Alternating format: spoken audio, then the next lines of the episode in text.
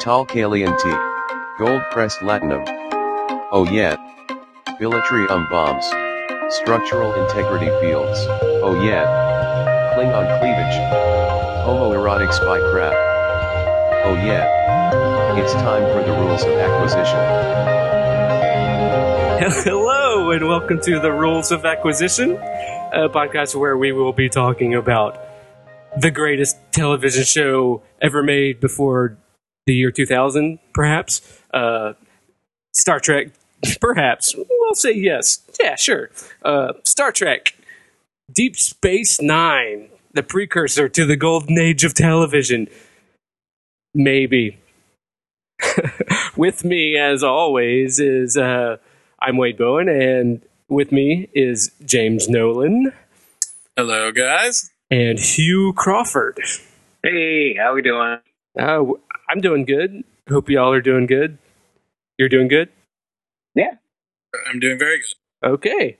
Well, all right. Tonight, this is our third episode. We're going to be talking about the third episode of Deep, Star Trek Deep Space Nine as seen on Netflix. The second episode as aired originally, correct? Yep, that is that's correct. All right. And this is a past prologue. Yes. A Tempest, Shakespeare's Tempest reference, I believe. Okay, yeah, I had a question about like what the title meant, but before we get into that, uh, yeah, maybe we just want to start with a short description. Yes, according to IMDb, past prologue first aired on January 10th, 1993. And the description is Tahna Los, a former Bajoran terrorist during the occupation, asked Sisko for asylum on DS9. Meanwhile, the station's last Cardassian inhabitant, Garak, possibly a former spy for the Cardassian government, proves an interesting mystery to Dr. Bashir. And uh, yeah, that that pretty much sums it up. That's our A and B storyline, and eventually they kind of intertwine. The episode starts off with uh, with the terrorists thing, but the most notable thing is the incredible sexual tension between Doctor Bashir and Derek. Am I wrong? yes. I was actually the first thing I, I wrote was it starts with a gay pickup. yes. Yeah. I mean, wow, I'm I'm I'm so like uh not aware of that. I should have You did- paid more attention. you didn't I'm pick up so- on any of that. How about the Hey man, I'm like naive. I'm the naive guy that gay guys love to hit on in the bar that doesn't realize that they get. Well, you were Bashir, You're in, Dr. this, Bashir? in this. You're Bashir. Oh, I've been Dr. Bashir before, but well, I've been in gay bars, but I'm never. No. yeah so Garak- that's that's what makes Garak is is uh very arch and full of innuendo and he's pretty much one of the best things about Deep Space Nine throughout the whole series He- as far as I'm concerned He is What my do you guys favorite think? thing, and I think I he's my favorite thing. I think by far Andrew Robinson, I believe is the actor's name. I love that guy and things. Uh, he's most famous, I think, for being a Dirty Harry. He's the villain in that. oh wow! But um, he's uh, if you're a fan of Hellraiser, he's the main character in the first Hellraiser movie, and he's pretty That's great in that him? too. I just watched that like a couple of weeks ago. Yeah, He's the he's it's the not a um, good movie. No, it's not. but he's fine in it. He's the the beta male that his brother is starts the whole plot. he's he's the zombie, or he's or he's the husband.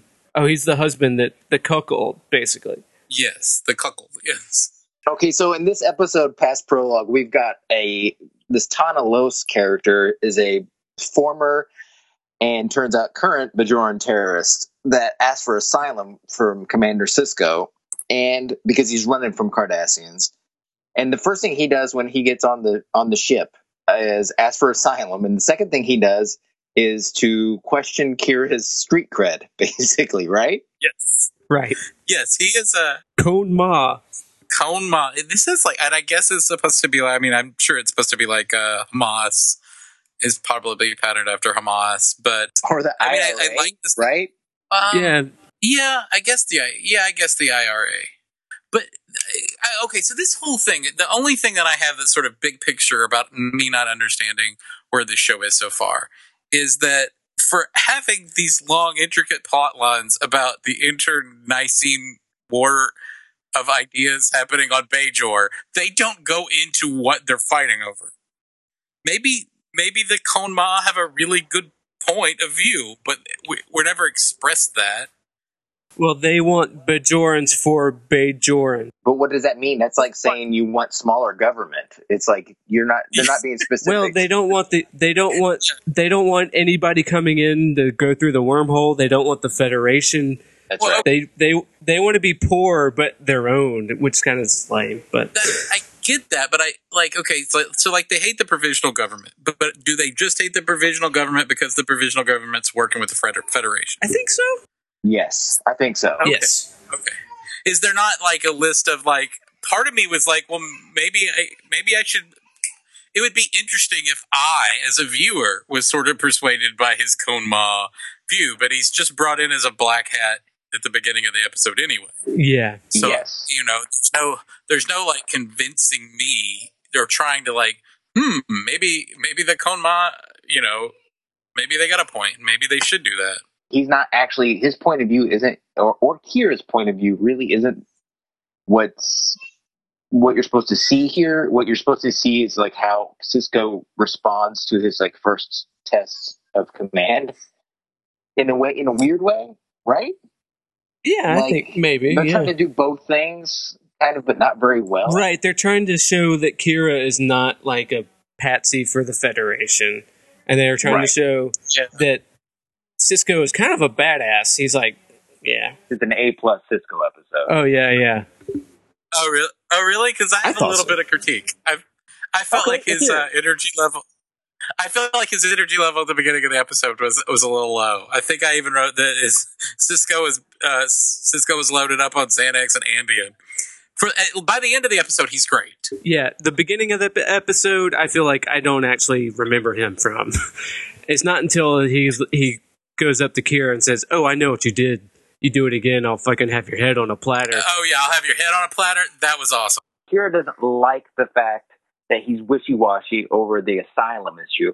So she takes exception to it and goes over Sisko's head to his boss, interrupts it, uh, Starfleet Admiral who's in a meeting, and tattletales on Sisko. Right. And then later the boss calls up Sisko and says, "You have a pro- get your sh- people's shit together," you know. And and he basically the look he basically like calls her out on it, and she has nothing to say in response. Right. Isn't that about right? Yeah, is this Yeah. the first Star Trek admiral that is not like a traitor or the bad guy? I think so. I think this is the first one. Do you know the not actress? a complete heel. The actress, the actress who plays her is Leonard Nimoy's wife. Whoa. No way. So Whoa. Way to Yes. bringing out the big guns on the trivia there. Yeah, right? Uh, There's been a vice admiral that wasn't a bad person, but yeah. Ad- Admiral But she was only boning Chekhov in real life. yeah, right. I was actually a little shocked by this because I uh, by that being Leonard Nimoy's wife because I thought Leonard Nimoy uh, had a uh, a a BBW fetish Right. because he has he has published multiple books. Yeah, taking that's like his shtick of, Taking- of like, yeah, big, beautiful, yes. Oh, yes. but she really? naked ladies. Yeah, yeah, yeah. There are several photography books, if, if that's your thing. There are several photography books put out by uh, Leonard Nimoy of, of very naked and very suggestive, very large ladies. Wow, I didn't know It was that. a- Maybe that's just him being like a good guy and being like, hey, you know what? Everybody's beautiful. Because I mean, that's that's how he spun It's it. like- it was it was Leonard Nimoy promotes a positive body image. Yes. Yeah, All right. Trailblazer. that's how I saw it spun when he died. Anyways, So, it's like his R. Crumb lady. So, what did you guys think about? What did you guys did? How much did Kira get on your nerves this episode, James? Oh, a lot. Uh, yeah, I on think- like a scale okay. of one to ten. This was the worst so far. really? Um, really? Yes. I felt like at the Yes. begin. I'm sorry. Go ahead. No, I think okay. So I I think she's like, I think she's probably like the best actress in a midwestern community theater repertory. um, Oh, I think that, Ouch. but like I think that she she's got obviously you know she's got some skills. She's she's got energy. She she learns the lines. I'm sure uh, you know. but I think um, she's very watchable. yeah, I, I don't, and it's not a physical because I think she's attractive. Because I, think she's attractive, so it's not that I don't want to, you know, I don't want to come off as like I just don't like her. But I think that when she's here's what it is: is that she she acts like someone who is trying to be like a gruff, no nonsense type A person. I don't think that she's actually being that. And so in scenes that even where it's not called for, she comes in really like jumpy and abrasive, like a 12 year old bully. and uh, the scene where she was good was the scene where she needed to be good was the scene with Odo. yeah, Uh, that's that's what I thought. I like I wrote Yeah. like at the beginning I thought she kind of overdid it with like I'm an angry, Yeah. pissed off person. But by the time that Odo scene, I'm angry and I'm going to she talk does a pretty good job. I thought. a politician. Me? What? She doesn't bother me in the least, so it's interesting to hear you guys in your complaints. I just had a weird like realization that I want to bring up now, which is totally insular, but my sister-in-law loves Star Trek, loves DS9, and then I realized she has the same haircut as Kira. and then I wanted this like, oh wait a minute, she can kind of blow up kind of fast too. I wonder sh- how, what her relationship to Deep Space Nine is, and if she ever thought about that. Nerys. Yeah. Well, but I'll say that. Maybe we should have her on and have her opinion about that before I make any We should have her on. really gross, get me in the doghouse assumptions that will like bite me in the ass. Because I love my sister in law. She's great. She's great. We all know your sister in law. Yes. The one thing I would say is that the scene with the Odo, the thing that I wrote down for that is that uh, they have this like term in uh, wrestling where it's called carrying someone over. Where like if the the wrestler who's supposed to lose the match is a much more skilled professional wrestler, like he can lose in a way that makes the guy winning look good. Like that was like that was like what Randy uh, Macho Man Randy Savage was known for, is he could make you he could lose making you look great winning. And I felt like that's what Odo was doing in that scene. He was carrying Kira over. Hmm. Like I, I noticed that there was decisions that René Auberjonois was making that was like decisions that would get her a better performance out of her. And I really liked it. I thought it was uh, I thought that scene worked and that was the scene that had to work for the episode. So so no, it was good. One of the um, one of my one of the highlights of this episode for me was the introdu- reintroduction of the Duras sisters, the Right. treacherous Klingon sisters from the House of Duras from Star Trek: The Next Generation. You guys were you guys uh, surprised to see some more Next Generation holdovers pop up so early in the series? I mean, I, I knew I'd seen it before, so I knew they came in. I was like, oh yeah, them Klingon But chicks. does it I have surprise no you? I guess that they're, that they're pulling that move out. A little bit, maybe, yeah. Because yeah, they play. Yeah, they're playing a pretty big role, and you know what? Those actors were probably really excited to come back. They're 'Cause they're really like- good at what they do. Yeah, They're- yeah, they're- yeah. they're great characters. I really liked it. As far as villains go, the Duras sisters I thought were really used well, and they're they're fun to watch. And they come back later on, I believe. Yeah, I know, And it, and it's good too because you know, like they're like, oh, we're played out. We're not coming back to the next generation. But Yeah. holy shit, we get to do this again. Oh, this is fun. But yeah, they Was they're this, great. this was a quirkless episode, right, guys? It was Quarkless and Jakeless and um yeah. No Jadzia. Jadzia had like a line at the beginning, so and maybe another, you know. It Pretty pretty low, yeah. How irritating was Dr. Bashir in this episode? yeah, well I was I was yeah, the Dr. Bashir Dr. Bashir is just like I don't know where they're going with this character. I don't know is he supposed to be stupid? Is he supposed to be uh Wet behind the ears. really wet behind the ears or is he supposed to, I mean I think he's probably supposed to be a little bit arrogant and uh immature, but I don't know like I I just get the feeling that like he's not I mean he's doing a good job of saying his lines and being in the scene and conveying emotion. So it's not but he's not doing a good job of like defining who his character is. And I don't think the writers are either. Yeah, I think it's clear that what we know about Bashir later on, the writers do not know yet. It's only like Yeah, the that was third clearly episode. retcon later on. Yeah. Because he's a fucking idiot here. Like, come on. Like, He, he, he's almost unwatchable to me. Mm-hmm. Like mm-hmm. I mean, the scenes with Garak, Garak is clearly carrying the, those scenes. you know what I mean? He's the one that's the most watched. Well, yeah, yeah. And I remember just Yeah, he's definitely. yeah, the- Garak becomes like the. I mean, like I, we said this earlier in the podcast, but I mean, he becomes. I mean, he is sort of a fan favorite of everyone.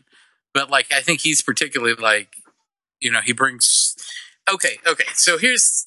I'm going to bring this into a larger point that I'm working on with the show, is that I don't think that we. I think a lot of people talk about the problems that Deep Space Nine has, especially probably in this early season, and they they talk about it being long and complicated and needlessly complicated. I don't think it's got that. I think it's got kind of just a.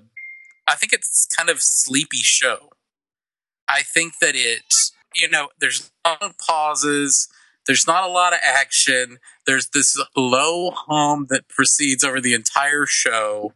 Everybody just has this sort of bland, sort of rat-a-tat nonsense. So I think there's just it's hard to sort of like they never like grab you on a sort of at a visceral filmmaking level at any point in the show uh, early on, early on, and so it's just like I find myself where like you know like if you answer a text while the show's starting while we're, while reviewing the show.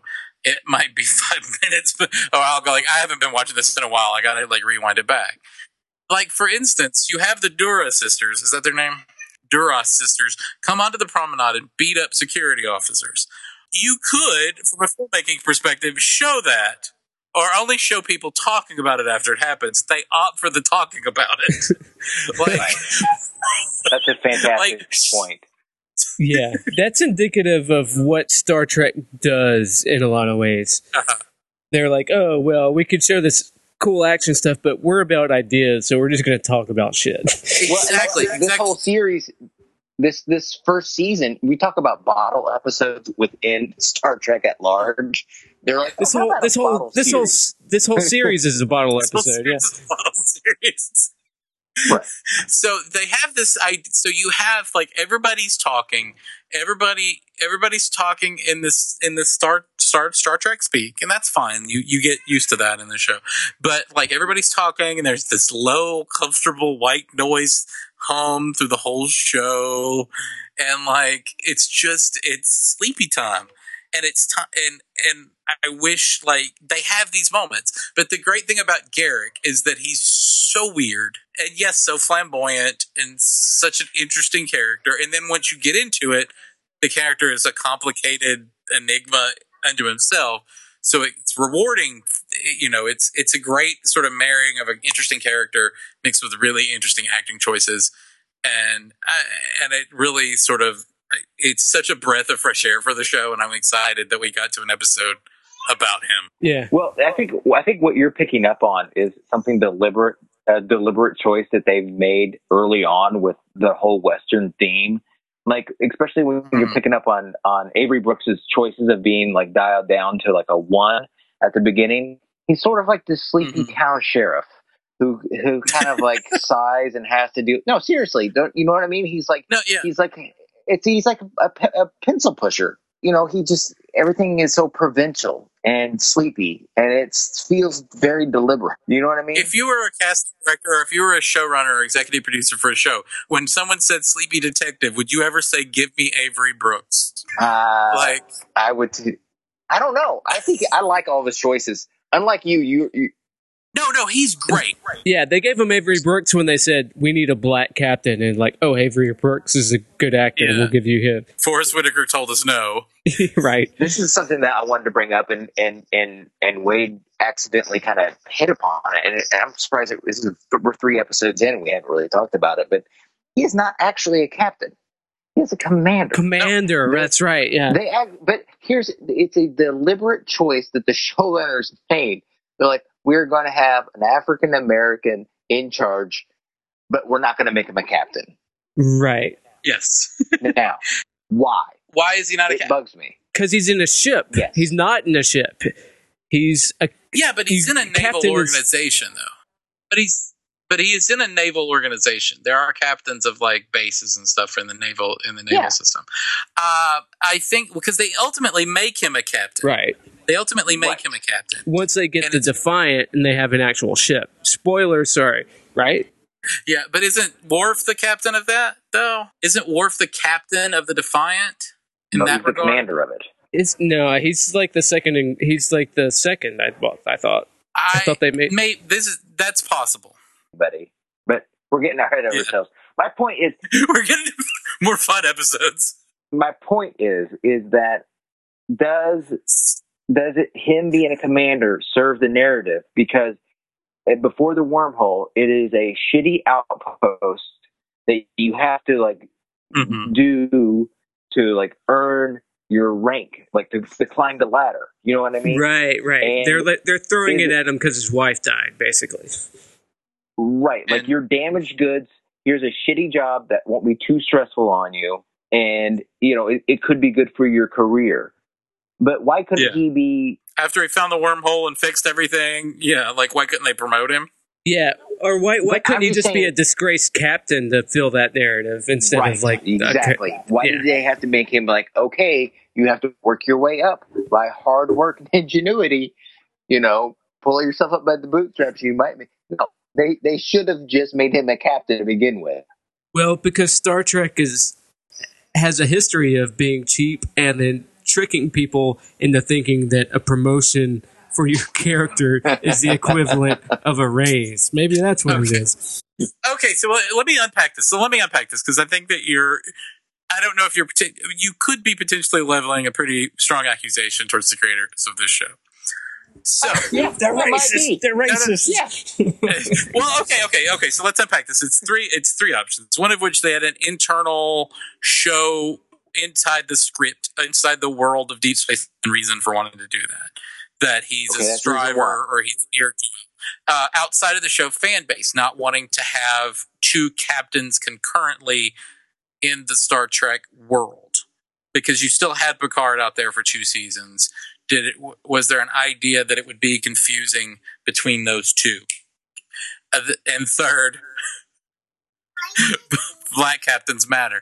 Like, is it because like like uh because they're not because they're holding it back because of of some sort of like idea that he wasn't because of racial race, racial instances uh or, or leanings. I mean, I'd like to think better of them because I mean they were at the time they got all these props for being forward thinking, which is fucked up. that they're like, hey, look, we got a black person leading the show, whereas you know it wasn't. They weren't like, yeah, but we can't make her a captain because we're racist. Because you know, you know, Star Trek is historically against that kind of stuff. It's just like they're kind yeah, of it, it's a let's be honest. Star Trek's are really. I mean, and this is no defense like against like racial, um, like microaggressions or whatever, but um, th- this is a these these creators are liberals.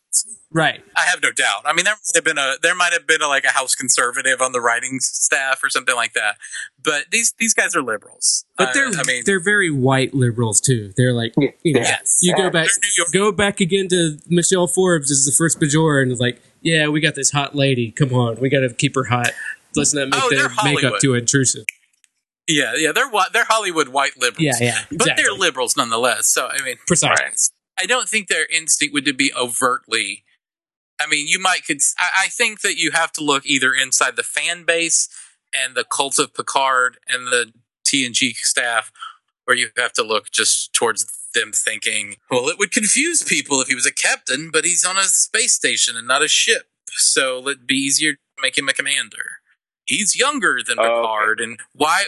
And and and comparing him to, I don't know. Maybe they thought that. I'm sure I'm sure you live in a bubble where you're getting thousands and thousands and thousands of pieces of fan mail, and you go to these conventions, and people are crazy nuts, and even like an actor like Jonathan Frakes can seem like the biggest actor in the world in these conventions, and you think, well, if we promote him. I mean, I know that it's not within a chain of com- a certain specific chain of command, but if we promote Avery Brooks over Jonathan Frakes, that might make people bristle and just reject the show. Right, and it and it's also it was like the mid to late '90s, which were different in the sense that like there was a sense back then that everything was a big deal. Like, I mean, you know, MTV had the first gay kiss, and people were losing their shit, mm-hmm. kind of thing. Like, the, and they they they never even contemplated having gay characters on Star Trek, even with their whole you know diversity kind of T- tease later on. They do have a, this show does have a lesbian kiss in a few seasons. From yeah oh, right but at the time you know it was like they were and then i feel like star trek especially in network shows were so beholden to like oh well you can't do this yet we're we're white liberals and we want to do this but you can't yet yeah, that's a good point too. That the whoever was the head of the syndication of this, those suits, the UPN or CBS or whoever was calling the, the suit shots on this, and the Oh, it's advertisers, they're not they're not liberal. Yeah, Paramount. paramount had to sell it to the yeah, they're not liberals. So right yeah, they're- so I think that, My that, point that is somebody's racist. Oh yeah, there's definitely some racism in there. I don't think the showrunners are overtly racist. They've got their institutionalized racism that you know Right. we're we're three straight white guys talking about it. Yeah, Rick Berman later on said that the reason that they ended up promoting Sisko to captain was because they got sick and tired after what's her face uh, after Jane Katie Mulgrew Janeway, yeah. Ja- Janeway Janeway came in after they brought her in as a captain of the Voyager that people were talking about the three great Star Trek captains and that Avery Brooks was never in the mix. So Yeah, that's a shame because everybody agrees he's better than fucking Janeway. Right. Anyways. Yeah. Right. She's great in Orange is the New Black though. I actually like her too, but you know what? I like I like Sisko more than Janeway. I might like Sisko the most, but I like it's like you know whatever captain I'm watching at the moment seems to be my favorite. You know Right. what I mean? yeah. Because I mean, I fucking love Picard, but then going back and watching uh, Kirk was pretty good too. Like, It's a weird, it's a weird thing. Young William Shatner is great. right. You talk about affected speech. you talk about Avery going high. You talk, and then yeah, William Shatner. I got a I got a, I got a daughter emergency. I'm sorry about this, guys. Hey, no, I no, feel you're bad. cool. Hey, I'm gonna go pee again. We could do a, an audible.com right now. yeah, this Uh, this is where our sponsors come in, right? Insert sponsor message. Okay, so uh, we're talking about we were talking about Sisko and how great he is in this episode, and how basically uh, we think he's been short sheeted by uh, by being made a commander. Really popped out in this episode for me because he's being called commander an awful lot. You know what I mean? Mhm. He's referred Oh, to by as commander a lot. Um, I don't know. It just really stuck out and really bothered me this time around. It It's bothersome, and I mean, I feel like arguably he's got a much more power than any of that because he's actually what he's doing is specifically involved with the politics of the Federation. You know, he's Yeah. essentially being an ambassador. You know, Right. and it's so much more complicated than what. Wear a lot of hats. Yes, Isn't that how you feel like he's he's he's like he's uh, the administrator, ambassador. He's uh, he turns out to be a, a religious figure. I mean, we're not ruining him. He's basically basically say that in the first episode. Uh, Yeah. I'm sure if a toilet gets clogged, he's the one that has to get up in the middle of the night and go punch it on the station. Oh, he has to call O'Brien about yeah, it. Yeah, I mean, he's asking like like this idea of whether to allow a country to take a political prisoner, which was all, all his deci- like was he was he to give him political asylum or was he to return him back to Cardassia? And the decision he made could have shattered the peace treaty between the two countries and and started the whole war over again. Is essentially what could have happened there. I don't remember Picard ever. I mean, he might have stumbled into a position where he had to make the right call. Uh, we were talking about how uh, how Picard really had it a lot easier than than. Well, yeah, like Since the Deep Space Nine, the station itself is actually the exact opposite of the Enterprise, right? The Yeah. station is somewhere that nobody really wants to be, but they have to be. And the Enterprise, anytime somebody needs a swanky escort, they call like the, the nicest Cadillac in Starfleet. Right. Yeah, it's a flagship. It's the flagship. Yeah. And and that's the whole thing is that Picard's got the best barber, he's got the best of everything in Starfleet. his second in command has been thrice rejected a, a promotion to captain. right. Just to stay with him. Yeah. Right. And and and Sisko, he has a sloppy second engineer who just was really mostly just ran transporters his previous experience. He's an enlisted guy. He's not even an officer, right? Uh-huh. He's got a recycled Yeah. friend who used to be an old man, but now is a younger woman who Yes. really isn't given much to do in the show. He's got a Not kind of a shitty doctor, right? Who, and he's got a first Yes. officer who doesn't who doesn't even want him there in the first place. And he's got a ship that's basically been invented by like Cold War. You No, know, he doesn't even uh, have a ship. He's got a bunch of like shuttles, runabouts Yeah. that are named after rivers, apparently. Uh, Yeah. They are. So he's just he's just got the worst situation. It's like the opposite. He's just he's just been given the worst situation. Is that what I like about the show the most, though? That that's much more interesting to me yeah. To watch. yes, I think like, that's that- what I'm that's unpacking here too. Yeah. So like that's what's more fun. I mean, I not to sneak ahead, but next week's episode this starts with this like whole montage of like O'Brien having to fix all the shitty Cardassian equipment and like how like that consumes his days. I like that they're like in the old junker of Yeah, of they're in the gremlin essentially. Yes and that's sort of a it's it's almost like a star wars element that's added to it you know because it's like you know how like all of those great star wars scenes where like they're having to like ratchet some shit to get out of a problem like, they've got to open up the fuse box. The technical without the action of Star Wars. yeah ex- Or just how like everything looks burnt and like used in the Star Star Wars universe. You know what I mean? yeah, Like the ships Oh, have yeah, like yeah. burn marks on them and stuff. And uh, yeah, there's a dirty, used aspect to it. There's none of the sheen of the previous series are on this show at all. mhm. Yeah, it is. I No, think I- you're right. I think that maybe that's what we what we do like about it so far is that it's scrappier and a dirtier little corner of the Star Trek universe that would otherwise just be passed over in like orbit by the Enterprise. Mhm. i totally agree Yeah. So, did we finish talking about what happens in this episode yet? Uh, I think Um, we pretty much did. I mean, uh, it turns out that the terrorist is still a terrorist, and he and he wants to bring and he does and he wants to close the wormhole with He a bomb, to- right? Right, right, right, right. And Kira basically also- gets talked out of doing the right thing by Odo, right? Right. Odo calls the principal on her, basically. It's like, yeah Right. it's like, she wants to talk to you.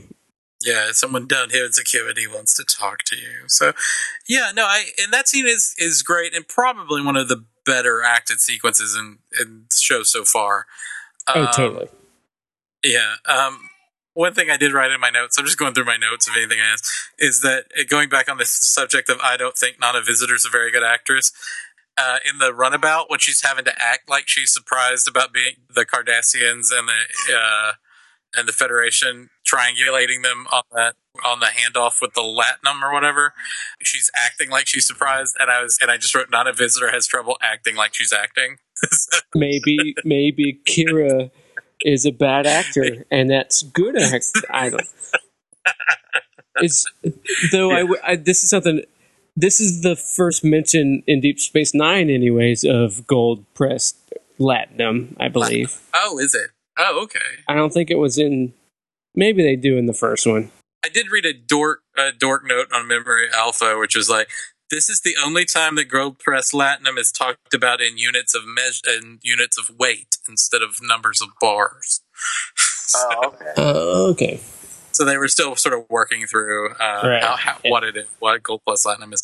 Also, I, two things I would comment on is that it bugs me that half of the episode pinges on bringing two other Kon Ma guys onto the ship, two guys we never meet. There's a problem. They come on the ship. They bring on the gold. Like there's all of these scenes about the other two guys, and that's when one scene that could have been great. One thing that they didn't. One area they didn't go is there's a brief scene right before the Odo scene where Avery, uh, where Sisko already knows that the people are still working with Cone or still Kohn-Ma and are planning something. He's gotten that information from Odo and Bashir, and he at, goes to Nana Visitor and or Kira and asks her, do, you, "Does she trust those two two other guys?" And she goes, "Absolutely." And at that moment, Sisko totally doubts Kira and thinks that he might Right. have essentially a terrorist sympathizer with a great amount of power on his ship. And you, you get to see him like experience that for a minute. And then the next scene is the Odo scene where she breaks down. I just don't know who I am anymore. And then they call Sisko in and she they patch it all up. And she's now the next time you see them together, she's on Team Federation and she's she's planning with them. But like, why not stretch that out? Why not have that sort of fundamental doubt Yeah. about where her alle- allegiances are?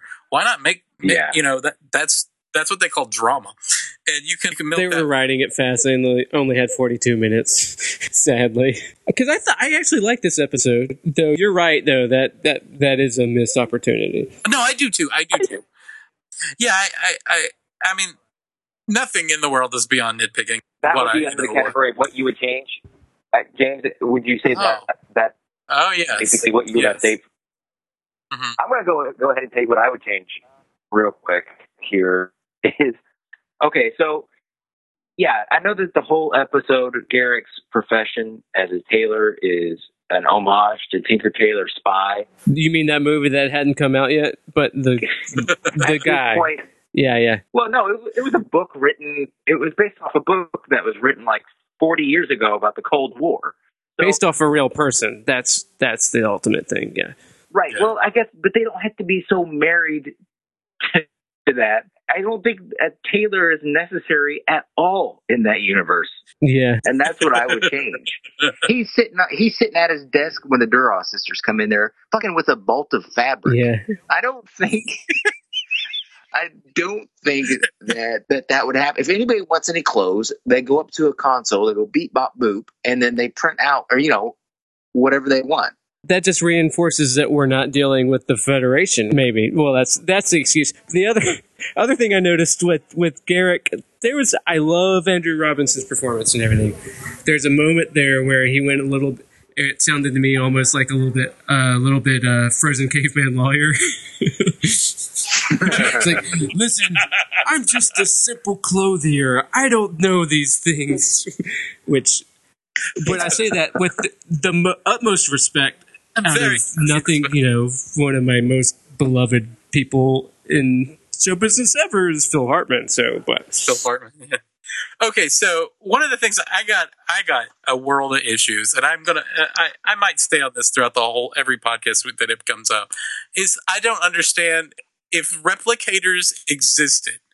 I mean, humanity for uh, possibly three million years before the invention of agriculture was completely with consumed. Our entire existence was to garner food. So they create a machine that just makes food now without expense or money or anything. Why can't it make, well, your point, why can't they make clothes? Because it can make a school bell. Why can't you just have a replicator that makes gold pressed latinum? If you had a replicator, that's a bigger, I mean, if you could have something that could supply food for everyone without a drain on resources. well, the Federation has replicators. The rest, the Cardassians had replicators too. I thought they were fixing the Cardassian replicators. oh, you're right. You're right. Do they just has somebody not written the code? why that? They do have shitty replicators. That's that's precedent. they they do establish that their replicators suck, right? Right. Uh, well, okay, so but like okay, so for instance, in the first episode, Quark says that the Bajoran ale sucks. Why, if it's from the, the same rep- replicator that it makes the good? I mean, is all like Well, if we're getting the, into world building, I think if the rest of all the universe, except for the Federation, the Federation's evolved past uh, capitalism or whatever, but the Ferengi, for instance, haven't. So, as a as a, a nod to the Prime Directive, you would have to put stipulations into the replicators not to make latinum because that would interfere with the Prime Directive as far as the Ferengi goes. So it's immoral to produce latinum because then you're breaking the Prime Directive. Prime Direct?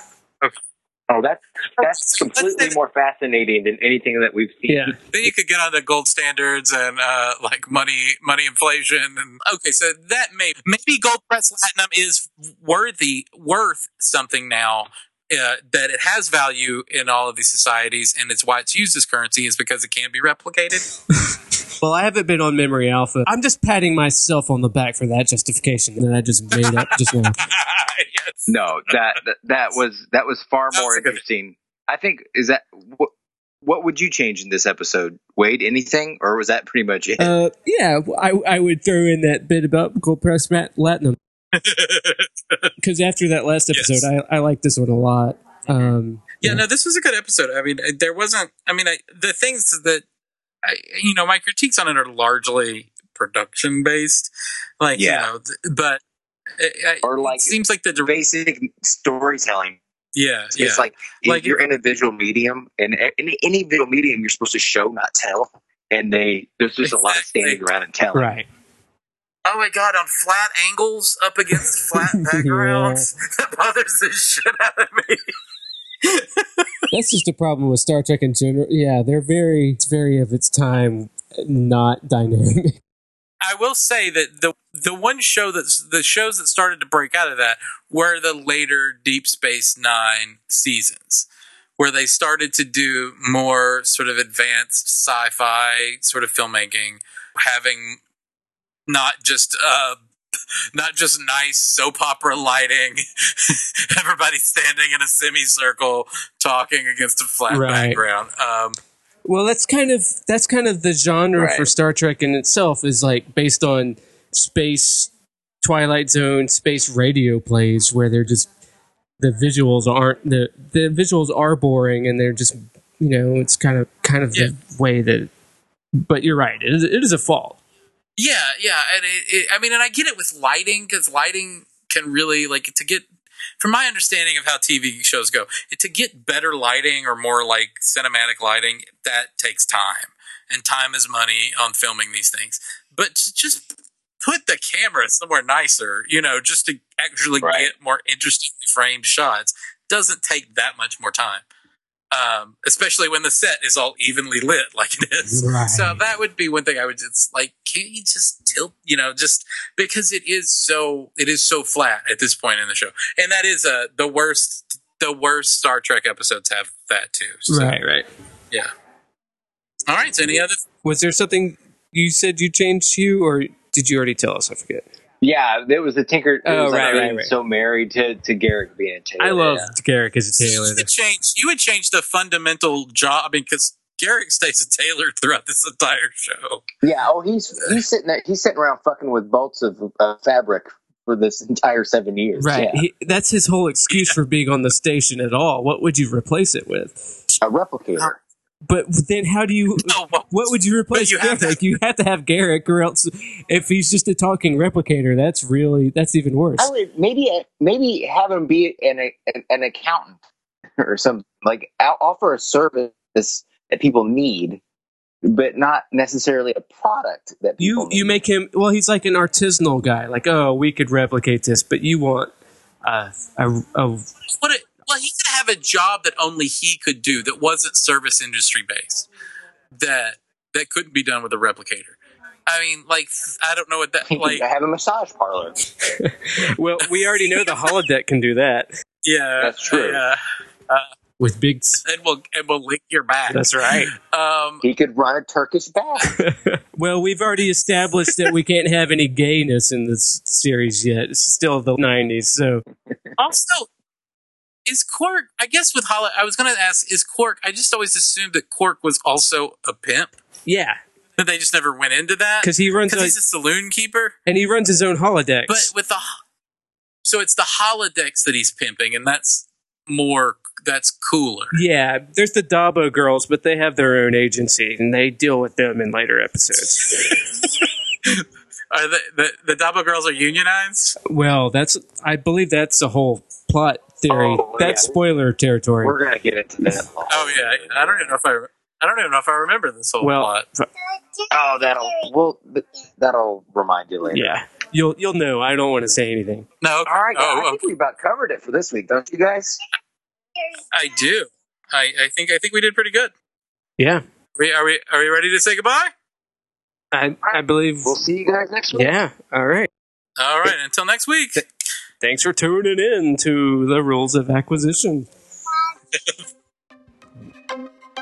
Please follow us on Twitter at Acquisition Pod and on Tumblr at the Rules of Acquisition Podcast.tumblr.com. send us an email at rulesofacquisitionpodcast at gmail.com. You can turn this off now. It's pretty pathetic that you are still listening. Do you not have friends, or a hobby that is not Star Trek podcast related? That is possibly why people are fearful for the future of our society.